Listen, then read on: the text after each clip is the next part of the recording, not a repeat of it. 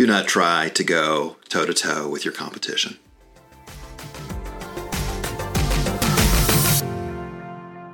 I work with a lot of decision makers who go and survey the competitive battlefield out in front of them and they come back a little bit fatigued and frustrated because what they see are competitors that are bigger, have more market share, have more momentum, have more money. They're not going to win, they're going to lose. The strategy here is that you have to find unconventional ways to win. Do not go toe to toe. The theme came up in a recent conversation that I had with Dr. Chris Boyhan, and I thought I'd share it here you'll probably pick up a few nuggets also about where I come from and why I love an underdog.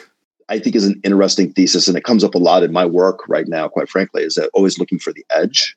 What is that competitive edge that we can find? And it is not that we have to go toe to toe with a competitor, but if I can find a unique angle to get into, and maybe that strikes all the way back to the way that you know Dad farmed, which is you are not going to win by spending a lot of money on farm equipment. We had to find things that were cheap and broken and then go find an edge. The edge was fixing them and making them valuable. Um, that was our edge. I think the same applies in in in the competitive in the athletics, which is, you know, you may not have the best athletes, but if we have the best play design or the best scheme or the best teamwork or the best pace or cadence, or we read the defense better, that's where we start finding the edge. And so, both Chris and I played with some of the great ones, but they didn't have the strength or the speed. They weren't the Goliaths.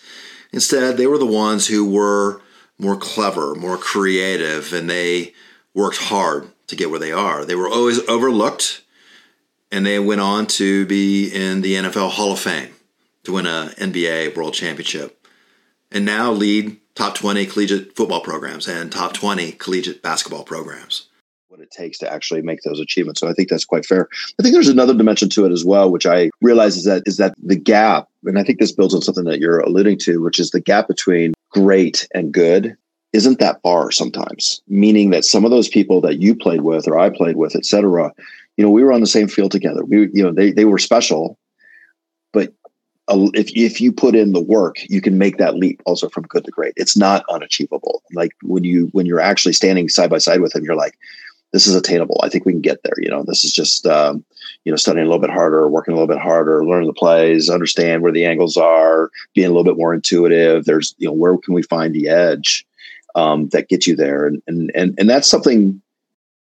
When you don't have blazing speed or brute strength, you have to find ways to win that are unconventional. And this oftentimes means rooting down into the intangibles. It's about how you perceive, react, and think about the problems before you. It's about how you make decisions under pressure. So, a lot of times when I'm working with decision makers, this is expressly what we're trying to uh, improve, which is how do we build the intangibles? How do we see things differently? How do we get a team to think about the problems and move together with trust? It's about how we curate the environment to encourage the unconventional, the differentiated, the new the never been tried before. That's where we find the way to win. When you can get the intangibles to really hum, you can fight like an under, underdog and win. So, this is your assignment for today. Again, we're trying to provoke ahas, which are how well are you curating an environment which really strengthens your intangibles? If you're doing this well, you'll win. So, you know, I think that's one of those things that I hope comes through to my kids and the people that I work with, my clients that work with, is that we can compete at a higher level. We're closer than we think if we find the edge. We won't go to toe to toe. Do not waste your energy going toe to toe. But if we find an angle, we can compete. That's all for now.